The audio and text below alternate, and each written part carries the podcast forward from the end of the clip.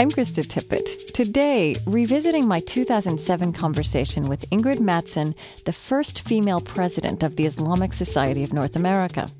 She speaks about her experience of Islamic spirituality, which she discovered in her 20s after a Catholic upbringing.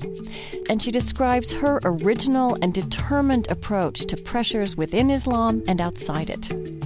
I wish people outside of our community would understand this that we could stand, you know, on the soapbox from morning to night and say, I condemn this, I condemn that.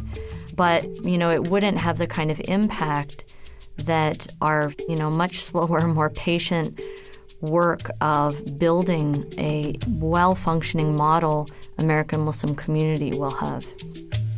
This is Speaking of Faith. Stay with us.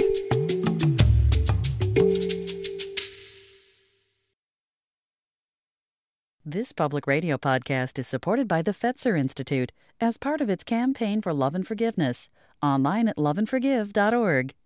And by the Plymouth Center for Progressive Christian Faith, hosting a national conference on faith and politics in Minneapolis, April 11th through 13th. Speakers include Ray Suarez, Jim Wallis, and Rabbi Michael Lerner. Information at plymouthcenter.org. I'm Krista Tippett. Ingrid Mattson is the first woman and the first convert to head the Islamic Society of North America, one of the oldest and largest consortiums of Muslims in the U.S. and Canada. Mattson wears an Islamic head covering or hijab and leads a thoroughly modern life as a scholar, public figure, wife, and mother. She's recently published a book about the history of the Quran and its place in Muslim life. We revisit my 2007 conversation with her, probing her perspective on a tumultuous age for Islam in the West and around the world. From American Public Media, this is Speaking of Faith, public radio's conversation about religion, meaning, ethics, and ideas. Today, a new voice for Islam, Muslim leader Ingrid Mattson. Ingrid Mattson grew up in a large Catholic family in Ontario, in Canada, and studied philosophy and fine arts there. She took off for Paris the summer of her junior year to study art and indulge her love of cycling. There, at an outdoor conference, she met some West African students with whom she became friends. With a force that would change the very course of her life, she was drawn to the qualities of their character.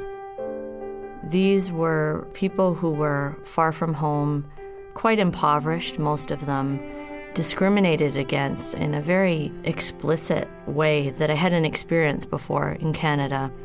Yet they were incredibly dignified, very generous, self confident without being arrogant kind to the people around them, even those who did not treat them well. And there was a spirit in them that I found very attractive, and I was drawn to them and wanted to spend more time with them and understand what was the secret of this character that was to me very different and profound.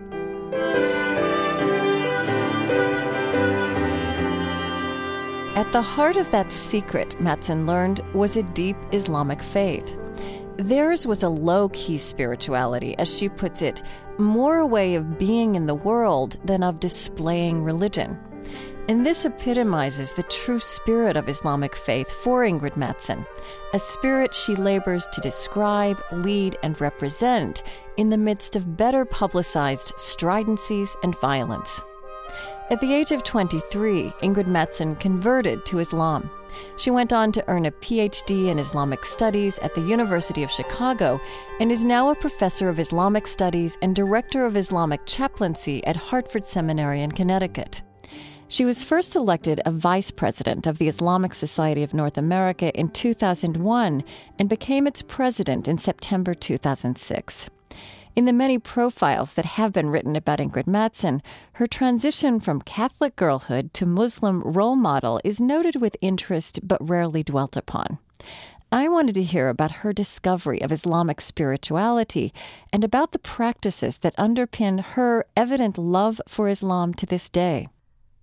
When I started reading the Quran, and, and I have to say that what I was reading was more than anything a, a poor English translation of the Right, meaning. Which and- doesn't really work at all, does it? Right. I mean, now, years later, knowing the Quran and having studied it and its recitation in the Arabic, what astounds me is how the beauty of the message did come through to me in that mm-hmm. poor translation. And it struck me really like a thunderbolt. I mean, this awakening of, I would say, an almost childlike wonderment at the beauty and, and glory of creation and the sense of majesty, the sense of the universe being pervaded with meaning and purpose. And that's really what the Quran brought to me before anything. It was this awareness of God before it gave me any uh, specific guidelines for how I should live my life as a Muslim.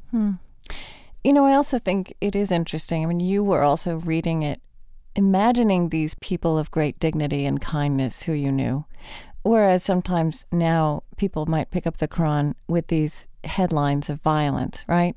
Oh, that's a good point. And um, absolutely, you can't, you know, we are in our historical time, and it's impossible for us to divest ourselves of these images that we have that are real images and real people who are creating the background for how we read the Quran and, and hear anything about Islam.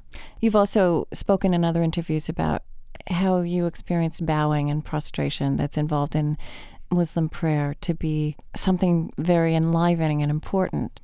I was really surprised the first time I prayed as a Mus- in a Muslim prayer. I was not a Muslim at that time. I was just uh, starting to study the Quran and, and study some Arabic so I could have some sense of the scripture. And, uh, you know, the people who were teaching me said, Well, you know, do you want to join us in prayer? I said, Well, okay, I don't know how to do it. They said, Oh, just follow along with us. So I did, and of course, you know, it feels at first very awkward. You're looking, trying to see what they're doing. These movements are, are different. But as soon as I prostrated and, and had my my head to the ground and felt that sense of connection with the earth, of blocking everything out, because when you're prostrating, you, you don't see anything around you. Um, and so, really, it is the words that you're saying in your mind, glorifying God. I felt such a um, holistic connection to God. I mean, it's a full body, A full body connection, right? Right. you know, and uh, and that was really extraordinary. And I continue to look at this prayer, the ritual prayer, as such a gift. It's not even just a question of doing that in in a house of worship. The Quran says that the whole earth has been made for us a masjid, a place of prostration. Um, sacred space is created by the individual. It's not so much about a particular location, but the action that you do. You know, I think this is a kind of existential definition of Islam. Right. You know, what you do creates the sacred time and space, whether it is prayer, um, that ritual prayer, or having our encounters with people, giving them, imbuing them with this sense of meaning. The fact that the Prophet Muhammad taught us that we should greet people with a smile.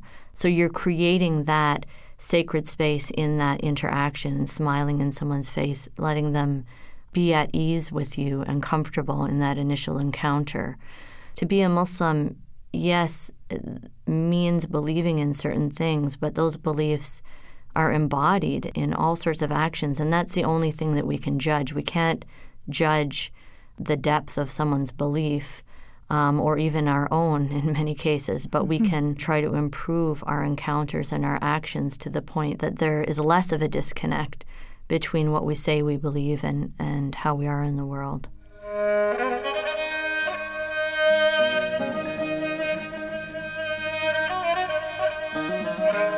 Muslim leader Ingrid Mattson. I'm Krista Tippett, and this is Speaking of Faith from American Public Media.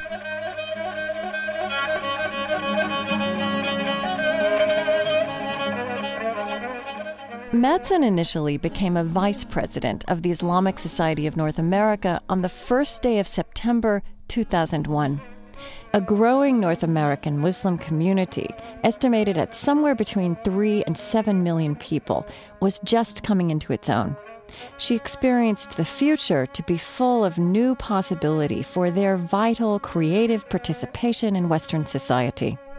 Ten days later, she watched airplanes crash into the World Trade Center and feared that all she had worked for had been lost.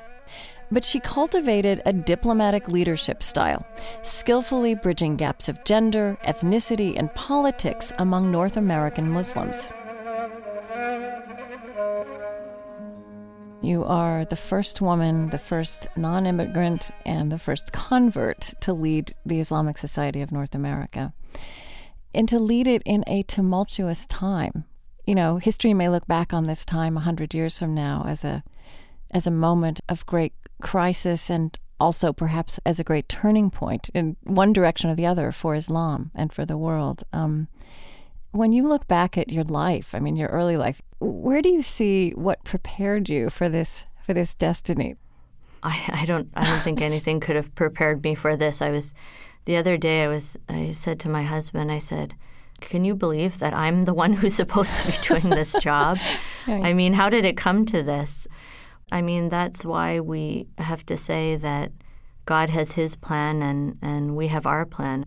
Um, and that is how I look at it. And I look back and I say, well, you know, there are things that have prepared me for this. The fact that I grew up in a large family with four brothers, being the sixth of seven children, okay. and uh, you know, always at the bottom of a, a headlock or a, a pile on. Um, so learning to be maybe calm under situations of, of stress and conflict certainly helped.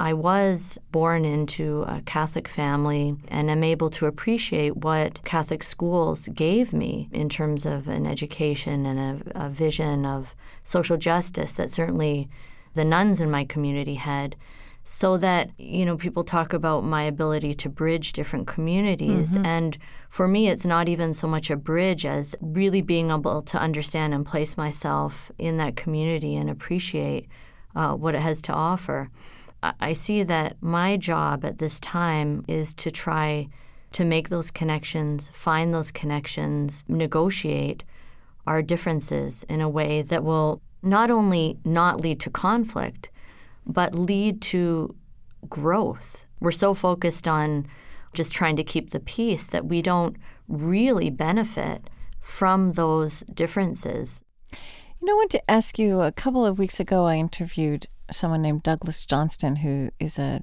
foreign policy expert and diplomat and is doing a lot of work in kind of what is preventive diplomacy. Also, with um, in many conflicts that have some kind of Muslim interface.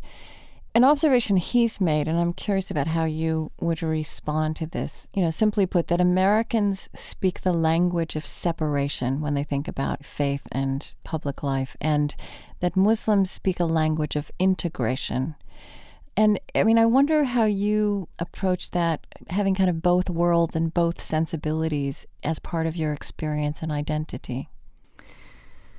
Well, uh, Americans may speak about a separation, but uh, how does that really work itself out? Um, you know, it, it's it's not easy. What I see as the real issue is the extent to which the authority of the state in the 20th century has has increased to such a level that everyone seems to think that you know the only way to solve this is to kind of struggle over who has control over that because it is so intrusive mm-hmm. whether it has to do with public education or healthcare and the and the policies that the government will give for that or um, accessing the natural resources mm-hmm. that ordinary people are, are, you know, have in the ground underneath them and around them. And so I think this is why the discussion of what is the role between religion and the state was jacked up to such a high level in the 20th century. And I think what we need to do in this century is to think about the ways to, you know, push the authority to lower levels. Mm-hmm. You don't want to go back to a completely parochial model where all it meant is that you had the you know they had the tyranny of the local leader.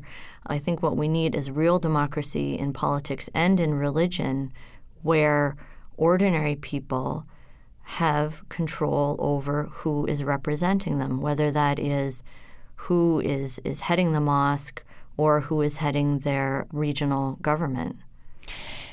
And what I also think you're describing is lessening some of that authority, also kind of putting it in its place. I mean, one thing I think is happening with globalization is people exerting influence in other ways than being in government. Right. And what you see is, I mean, if I just focus on the example of, of Muslim women, I see that globalization has helped Muslim women in many ways in terms of giving them access to information about what Muslim women in other parts of the world are doing. Hmm. Because one of the problems that, that we have is that local culture is so often conflated with, with religion, religious norms.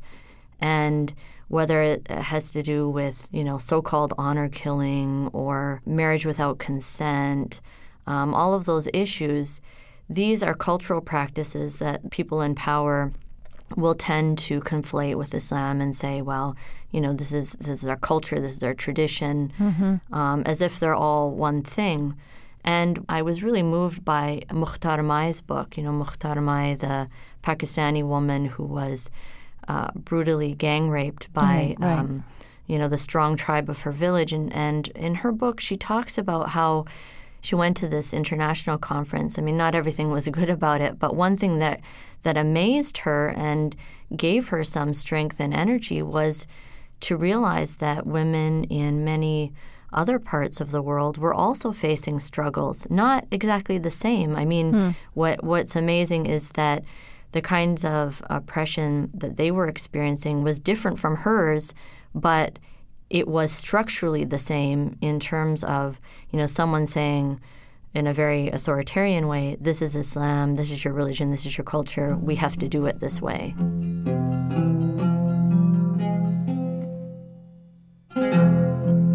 Islamic Society of North America President Ingrid Mattson. Her predecessor, Sheikh Mohammed Nur Abdullah, praised her election as a clear signal that Muslim women can be leaders and partners with brothers in the Islamic world. She has received expressions of support from Muslim leaders around the world, though some have questioned whether her leadership conforms to Islamic tradition.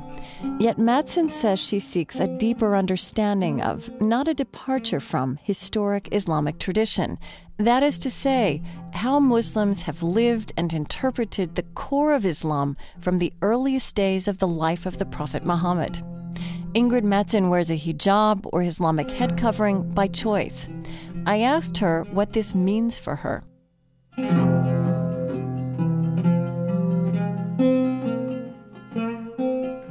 Well, I, I um, was convinced by those who were teaching me about Islam early on that uh, a head covering for women is part of what is required in, in Islamic law. I was not convinced of the reasons for it. I mean, people talked about, you know, society and gender mixing and all these kind of things. So when I first heard about that, I said, well, that didn't make much sense to me. But I did it as an act of obedience. And once I started wearing it, I did notice the benefit in terms of being treated in a more, I would say, professional manner hmm. by even, you know, those people who I'd known earlier, whether hmm. they were professors or others. I was surprised at the way that the kind of, um, uh, you know, language that I'd become so used to with sexual innuendo. And I mean, not, you know, I wasn't around people who were very vulgar just talking with people at work or at school, all, how many jokes and things have, have this sexual innuendo, how that kind of just dropped away. Hmm. And, and I hadn't been aware of it, you know, really aware how pervasive it was till I started wearing hijab. And I felt that, you know, an advantage, and I was surprised at that. It doesn't mean it's not difficult sometimes. I mean, it is difficult at times, and it does present its own challenges. But more than the social dynamics, I would say for me it has a spiritual benefit.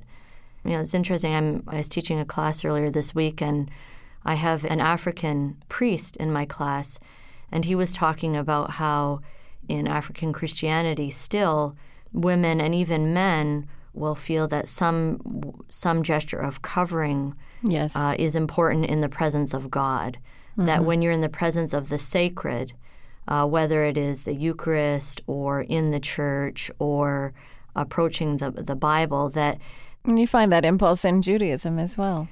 Right. You know, Islam doesn't have a, a clergy. Each Muslim needs to be responsible for his or her own ritual life so that when the time for prayer comes, you know, and I'm alone, I need to be my own imam. I need to uh, organize myself and organize the prayer and lead my myself in prayer to conduct that ritual myself. And the whole earth is a mosque for us. The whole of creation is sacred. So the fact that I wear this covering throughout the day to me also symbolizes my acknowledgement that there is no place where I am that is devoid of the presence of the sacred. Hmm. You are not an uncontroversial figure for Islamic women. Um, there are women in places like San Francisco and Virginia and New York who are trying to remove divisions between men and women in worship.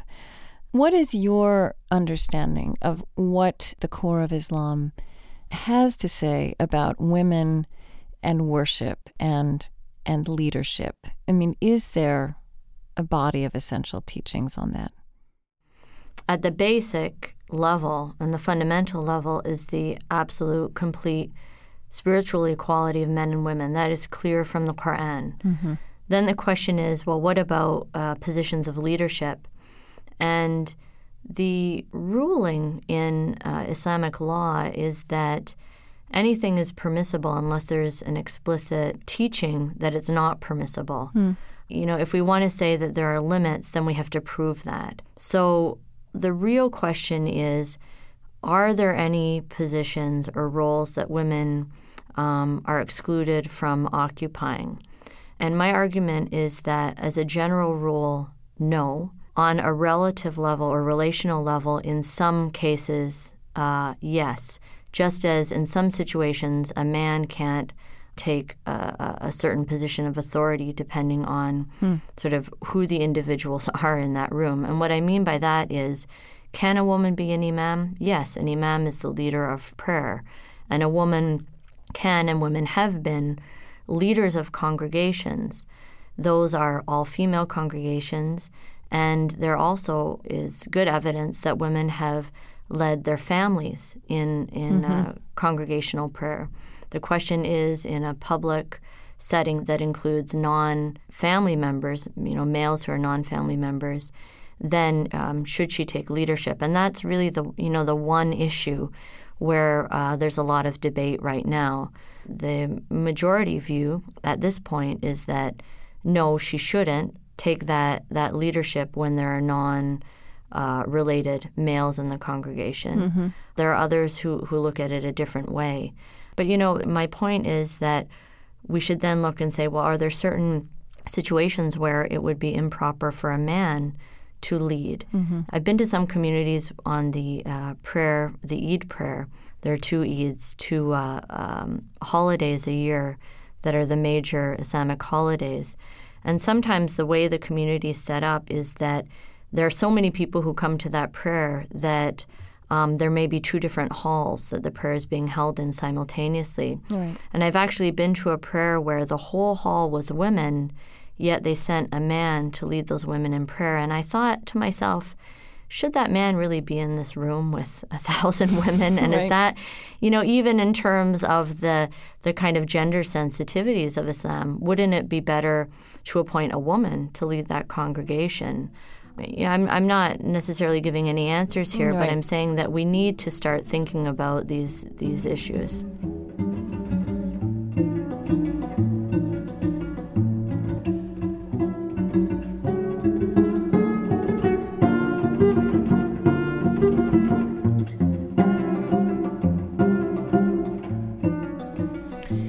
And I mean, you are a diplomat, and that comes through very clearly. And that's that's why that's one of the answers to the that question you asked your husband. You said the other day, "Why are you doing this?" I mean, you are able to speak to many people. You also have a high regard for the mm, what you call the conservative um, approach to tradition that Islam takes. You've also talked about how, because of that, it's important for modern Muslim women to find the archaeology of women within the tradition? Well, let me let me say why it's important to engage in, in a dialogue with tradition. My my point is that tradition is not in itself, uh, you know, a sacred object, but what it does is it helps us purify our our intentions. And what I mean by that is the goal of spirituality is to discern what is God's will. And it's very easy for us to mistake our own desires and wishes for God's will. It's the constant spiritual battle and struggle within ourselves to try to silence our own desires and our selfishness and self centeredness and open ourselves to what God is asking us to do. What engaging in tradition does is it helps us reflect on those impulses that we have that may be particularly uh, strong and loud because of the time that we live in. Hmm. So when we engage in tradition and we see how Muslims in different times have lived, what kind of responses they've had, comparing that with our own priorities and our own burning questions, we're able to say, hmm, you know, maybe this is so important to me because of the particular age I live in, and that may be good. I mean, it may be the, the, the necessity of the time I live in, but on the other hand, I may be giving it disproportionate attention. And so that's why, from a spiritual perspective, I believe it's important to engage in tradition. And one of the, the challenges for scholars is to find an accurate representation of what really happened. You know, how do we do that? We look back primarily through books, mm-hmm. and books don't necessarily reflect all that happened in a society. And so it requires a more subtle approach. We have to dig deeper, we have to look for more sources to see if there are some some gaps that you know even the silences might might teach us something and indicate something to us. Frankly, the goal of you know digging up those great women of the past is not that difficult. Really, exactly. Mm-hmm. I mean, there there are all sorts of stories out there that have not been told, and they're right there on on the surface of those books. Um, we can tell them, and we can revive them, and they can teach us a lot. You know, I, I feel really happy about the scholarship that's been undertaken by uh, many of the younger scholars in the last decade or so mm. that are showing us all of the possibilities that are there that we forgot about. You know, and something that distinguishes Islam from some of the other major traditions is that the Prophet had women in his life, that he was married, that he had daughters, and he had a long marriage to the mother of his children, and then other marriages when he was a political leader. Is that meaningful for you as you wrestle with these kinds of questions? It is, and the Prophet Muhammad's relationships with women are very empowering to women because he loved women. He loved the women in his life. Um, he was always praising them and praising them to others in a public way. He made a point of showing them um, honor and dignity and and that is a great uh, lesson for us because somehow Muslim society became um, you know imbued with this notion that uh, like they used to say about children, you know, women should be not even seen and not heard. Right. Uh, that a man wouldn't even talk about the women in his life. That that's sort of, you know, private, and when women belong to this um, you know area that of life that just is unknown and unheard. Mm-hmm. Historically, that's not even true, but that was kind of the narrative, normative narrative that was passed down, and is just so contrary to the the Prophet Muhammad's own life.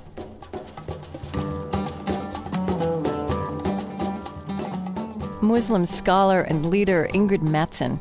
This is Speaking of Faith. After a short break, what she calls the double bind North American Muslims are in today, and the countercultural work of slow, patient change to which she feels called.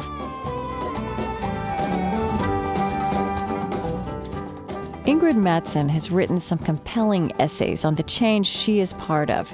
You can read her thoughts, for example, on women as imams at speakingoffaith.org. And we've been finding new ways to include you in these conversations. Download my complete, unedited interview with Ingrid Mattson and read more about the production of this program in SOF Observed. This is our fresh and fun take on blogging that includes you in the production process.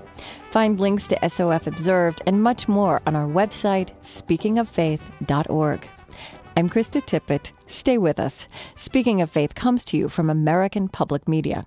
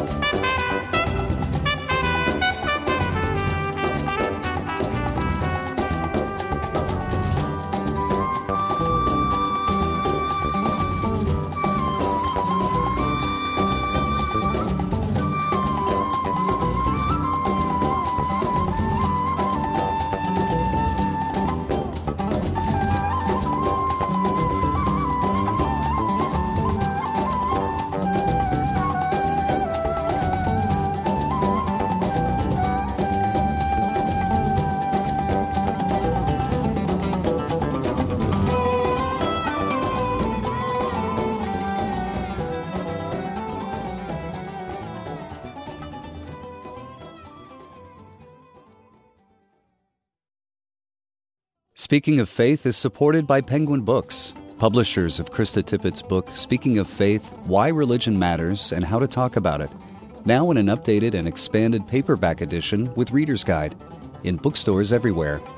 And by 20th Century Fox, presenting The Secret Things of God on DVD Tuesday. You can explore the Christian perspective of the secret phenomenon with author and psychologist Dr. Henry Cloud.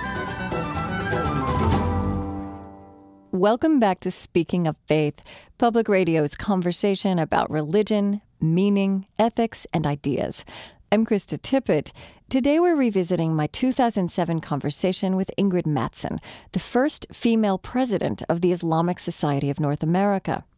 Under her leadership, the organization has launched several groundbreaking initiatives, including a partnership with the Union of Reform Judaism to twin leaders and members of mosques and synagogues in major cities around the U.S. Ingrid Mattson was raised in Canada in a Catholic home and converted to Islam two decades ago in her 20s. Now she is a professor at the Macdonald Center for the Study of Islam and Christian Muslim Relations at Hartford Seminary in Connecticut.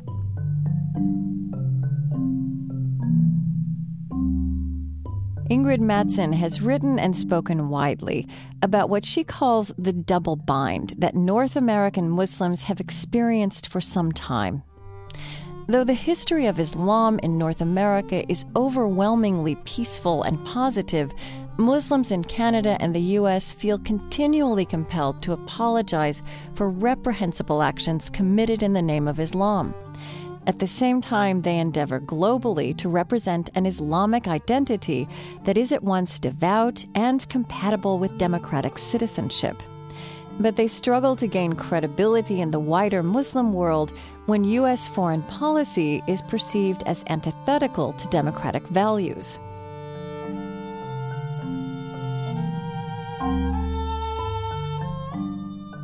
Well, I, I, think it has become more difficult, and those tensions that I spoke about have become far more pronounced.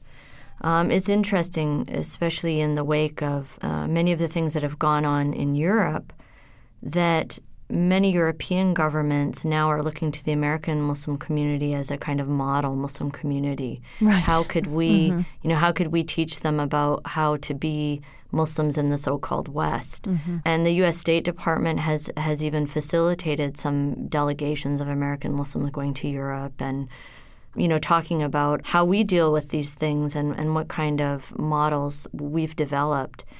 But do we have any authority? Um, it's certainly true that there are those who look at us and say, well, either they think we're being used by the government or they think that if we are not completely in opposition to the policies of the government, and I mean out in the streets demonstrating that we have no moral credibility, mm. um, that we've kind of sold our Islam for living a cushy lifestyle in America.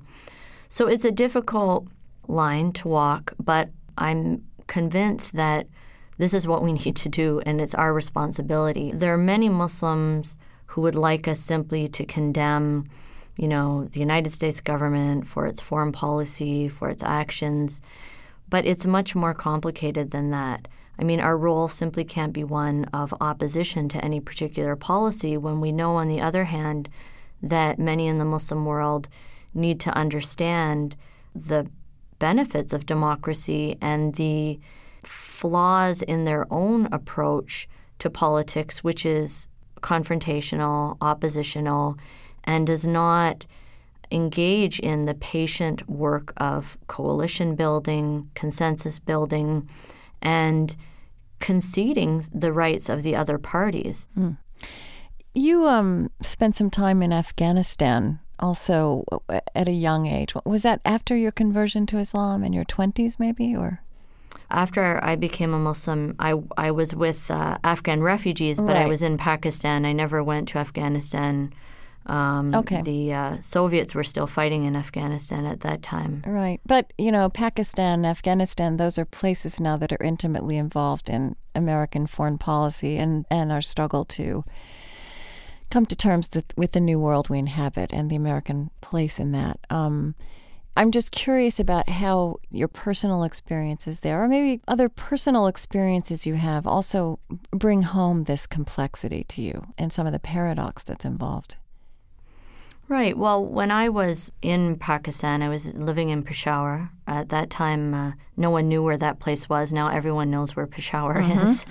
um, it was uh, an amazing, complicated place. Uh, everyone in the world was there trying to put their hand in this struggle and try to influence it one way or another, whether it was, you know, the U.S. government with its many agencies or uh, Gulf states or individuals who had their own dreams of what Afghanistan would be. And that was a great lesson for me um, to see what the stakes were, how ordinary people really suffered. I mean, how just the ordinary, everyday Afghan person was suffering under this, in the midst of this ideological battle and struggle. My best friend is Afghani, and she worked with me in the camps, and she continues to be my friend until this day and is very bitter about the fact that after the Soviets withdrew, that her own people were unable to make concessions to each other, that the different Afghan parties who had fought the war were unable to make peace with each other. And uh, she herself gave birth to her child in a, uh, the Kabul hospital with I think there were a few hundred missiles that were fired oh, fired into God. Kabul that night. She talks about giving birth under the bed oh. in the Kabul hospital, mm. and and you know she said, look, you know we fought the Soviets to get them out. This was now our country, and why could these these men, these warring parties, our our mujahideen, why could they not give something to each other? so that there could be peace for our people. Instead, they, they were so intransigent, each insisting on their way or the highway, that it led to civil war and then eventually to such chaos that the Taliban came in and took over. So, the lesson I learned from that is you can't just blame outside forces. You know, you can't just say, well, there are these powers who are intervening and putting pressure. Um, we have to each of us take responsibility individually and collectively for the welfare of our community. And yes, there will be be challenges. Sometimes there there will be, you know, like the Soviets coming and invading your country. But um, your first responsibility is to be generous with each other mm. and to embrace the diversity that your own community has so that you can be strong enough to withstand these kind of challenges.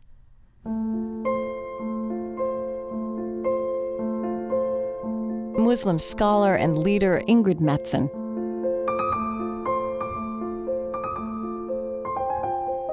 I'm Krista Tippett, and this is Speaking of Faith from American Public Media. Today, in conversation with Ingrid Mattson, the first woman president of the Islamic Society of North America, about her perspective on the 21st century world.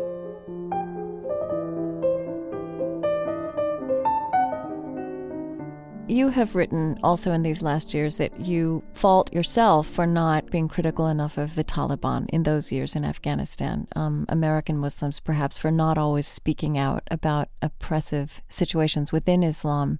And I mean, I wonder when you describe that complexity, even if it suggests that, let's say, the political role of the United States government is going to be a very complicated thing to get right, is there a special obligation that you, as a fellow Muslim, have for, um, I don't know, aiding, helping in those internal dynamics you just described um, among other Muslims in Afghanistan, a place like Afghanistan?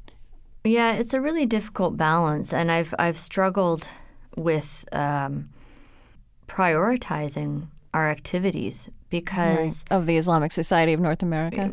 Uh, yeah, and and as an individual in my writing and speaking, and mm-hmm. I mean, you can't simply be responding to negative actions all the time. You, you can't, you know, only uh, say I condemn this, I condemn that. Um, to that extent, I think that perhaps when I wrote that, I was, you know, really feeling the the tragedy of the moment and um, was sincere in that. But realistically, when I when I think about what is the the most effective way to make change, I think that it's better for us to put our energies first of all in getting our own house in order, mm-hmm. institutionally, organizationally, so that we can be that model, we can be that example, whether it is to, you know, Muslim minorities in Europe or elsewhere but then also into developing the kind of uh, intellectual approaches, academic work, papers that can then, in this globalized world, be disseminated quickly and easily to other communities. Mm-hmm. So I think that we need, and, and I, I wish uh, people outside of our community would understand this, that we could – stand, you know, on the soapbox from morning to night and say, I condemn this, I condemn that. Um, but, you know, it wouldn't have the kind of impact that our slow, you know, much slower, more patient work of building a, a well functioning model American Muslim community will have.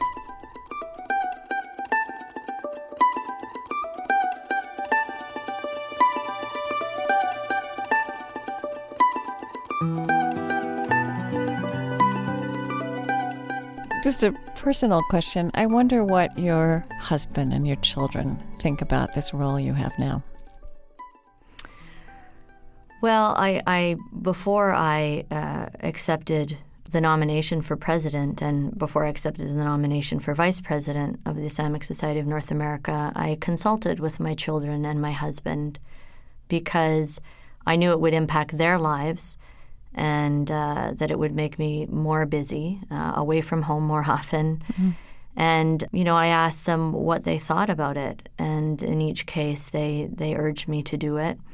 Um, my husband is, you know, an Arab Muslim uh, who came to North America in his late twenties, uh, traditionally raised, and he is probably the most supportive husband you could find on the face of this earth. Uh, he is the primary cook in my household. He takes care of my kids' homework. He um, he's just so supportive because he feels that that the Muslim community generally and Muslim women specifically need someone who's who's advocating for their needs and so I, you know, really pray that God will bless him for his sacrifice, hmm. and also will, you know, that my children will benefit from it in in some way as well. you've told a story about your husband, who, as you said, it was born in Egypt, who you met, I, I believe, when you were working with the Afghan refugees in Pakistan, um, describing to you a Muslim woman he admired for her intelligence and eloquence and generosity. Um, and then you met her, and, and there was a surprise in that. Right. She's, uh, when I met her, I, I saw that she fully covers her face, her whole body, um, so that you couldn't see any part of her, yet I had created such an image of her in my mind based on the qualities and characteristics that my husband so admired that I guess that, that taught me something about how important as as a westerner images were to me and sort of, you know, to what extent someone's uh, physical appearance embodied who they were in my mind, but clearly it wasn't for him. And, you know, I interviewed you uh, once before in 2002, not that long after September 11th. Many people had become aware of Islam for the first time through that act of very dramatic violence and were wanting now to understand what Islam was about. And I asked you where non Muslims could look to find images as vivid as those images of you know, towers crashing to the ground, airplanes flying into buildings. And you said there probably won't be those dramatic images, but th- that we have to train our eyes on ordinary Muslims. I thought of that again when I was reading this story you tell about this woman because you you finished this essay by saying he knew her by her actions, by the effects she left on other people. We seem to make the mistake of thinking that seeing means knowing, and that the more exposed a person is, the more important they are. and I don't know, I'm just wondering if in this, in your answer to my question five years ago, and in this essay you wrote more recently, if that is kind of a, um, if that kind of crystallizes some of your philosophy of being a Muslim in the post 9 11 world.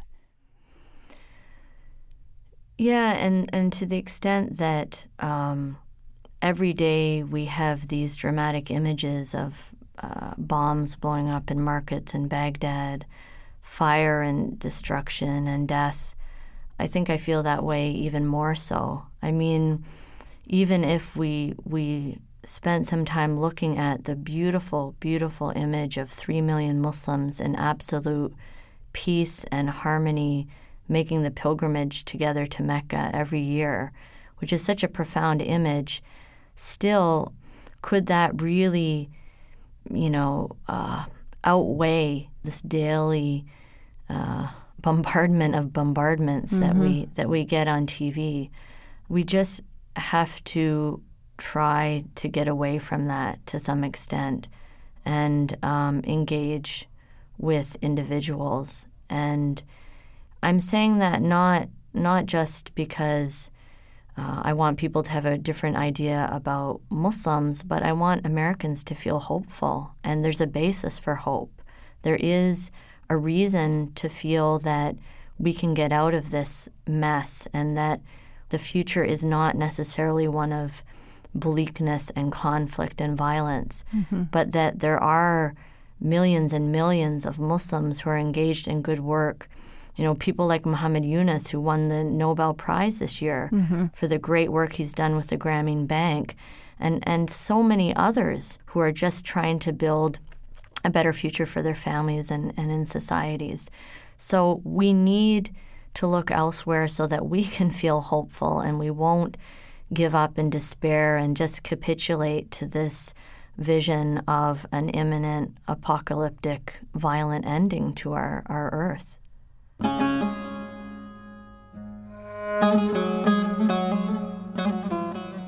Ingrid Mattson is professor of Islamic studies and director of Islamic chaplaincy at Hartford Seminary in Connecticut.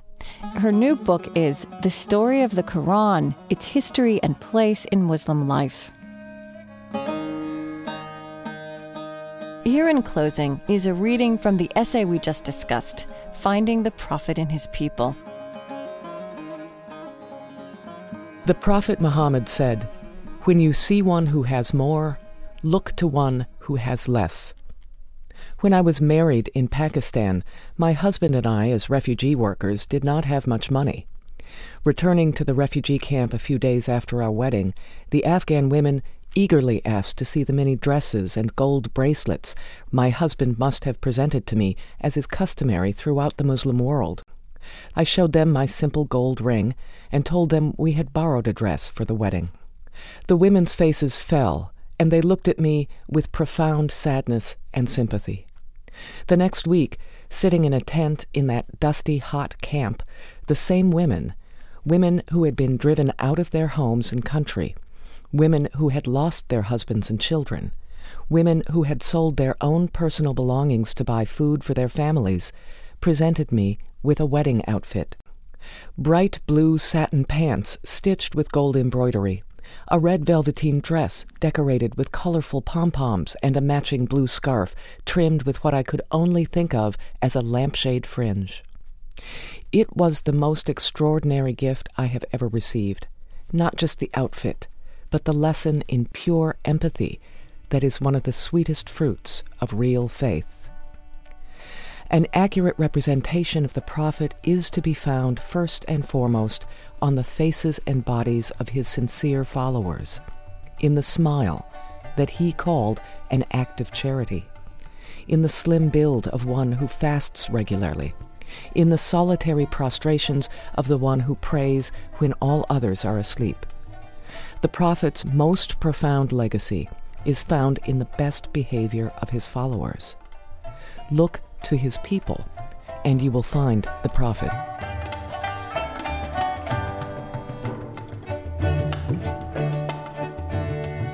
We'd love to hear your responses to Ingrid Mattson's ideas. Contact us at speakingoffaith.org. In our original conversation, she spoke in depth about her Roman Catholic upbringing in Canada and her path to Islam through travels abroad. Download an MP3 of that entire unedited interview through our website, podcast, or email newsletter. And find our new staff blog, SOF Observed. All this and more on our homepage at speakingoffaith.org. Become involved in our production process.